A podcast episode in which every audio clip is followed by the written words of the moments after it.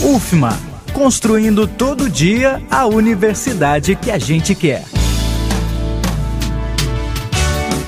Segunda-feira aconteceu a solenidade de premiação dos vencedores do Festival Guarnicê de Cinema.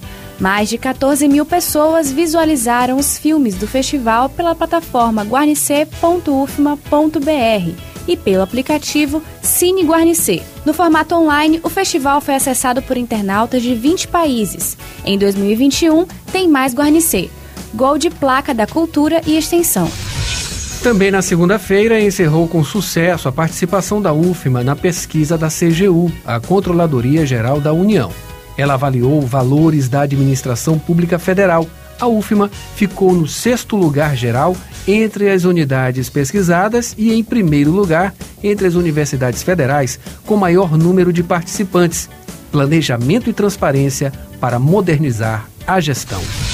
Terça-feira, a assistência estudantil deu mais um salto para a inclusão digital, com a entrega ao colégio universitário dos chips do projeto Alunos Conectados, desenvolvido em parceria com o MEC RNP, que visa beneficiar estudantes em situação de vulnerabilidade.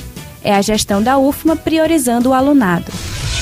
Ainda na terça, o Guia do Estudante, a principal publicação sobre ranking das universidades brasileiras, anunciou a avaliação dos cursos da UFMA. Educação Física Bacharelado obteve cinco estrelas, que o coloca entre os melhores do país. 38 graduações receberam quatro estrelas e 27 receberam três estrelas, em escala de 1 a 5.